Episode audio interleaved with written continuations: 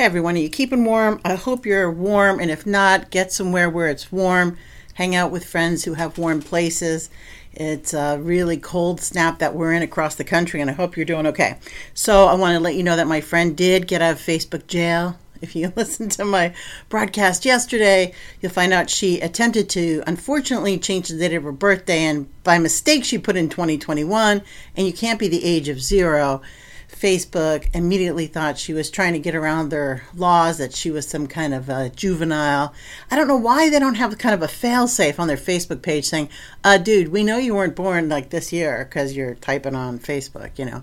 You would think one line of code could fix that, but yet uh, she had to submit her license and everything. Everything's fine. So just be careful when you're in the back end of some of these platforms. If they think you're doing something weird, they're going to shut you down and figure it out. And then, then you don't have your page for a while.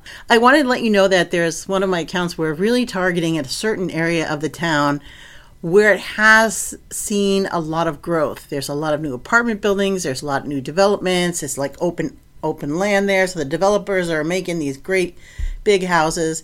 So we find that there's a lot of people who are first time homeowners going in there. And one of my clients sells products that have to do with people who are first getting into their homes.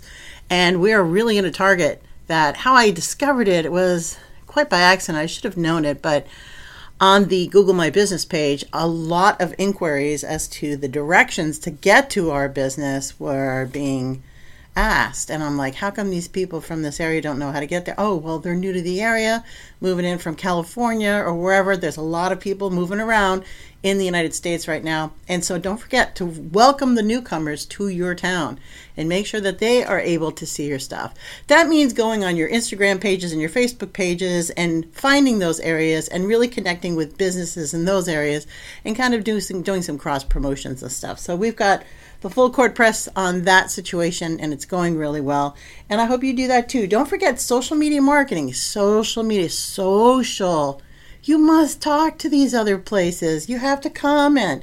And I'm not saying say two words and then you run away. I mean, actually engage, say something really interesting. You'll be surprised how many people follow you back. And if your feed's really good, they're going to like your feed and they're going to stick with you.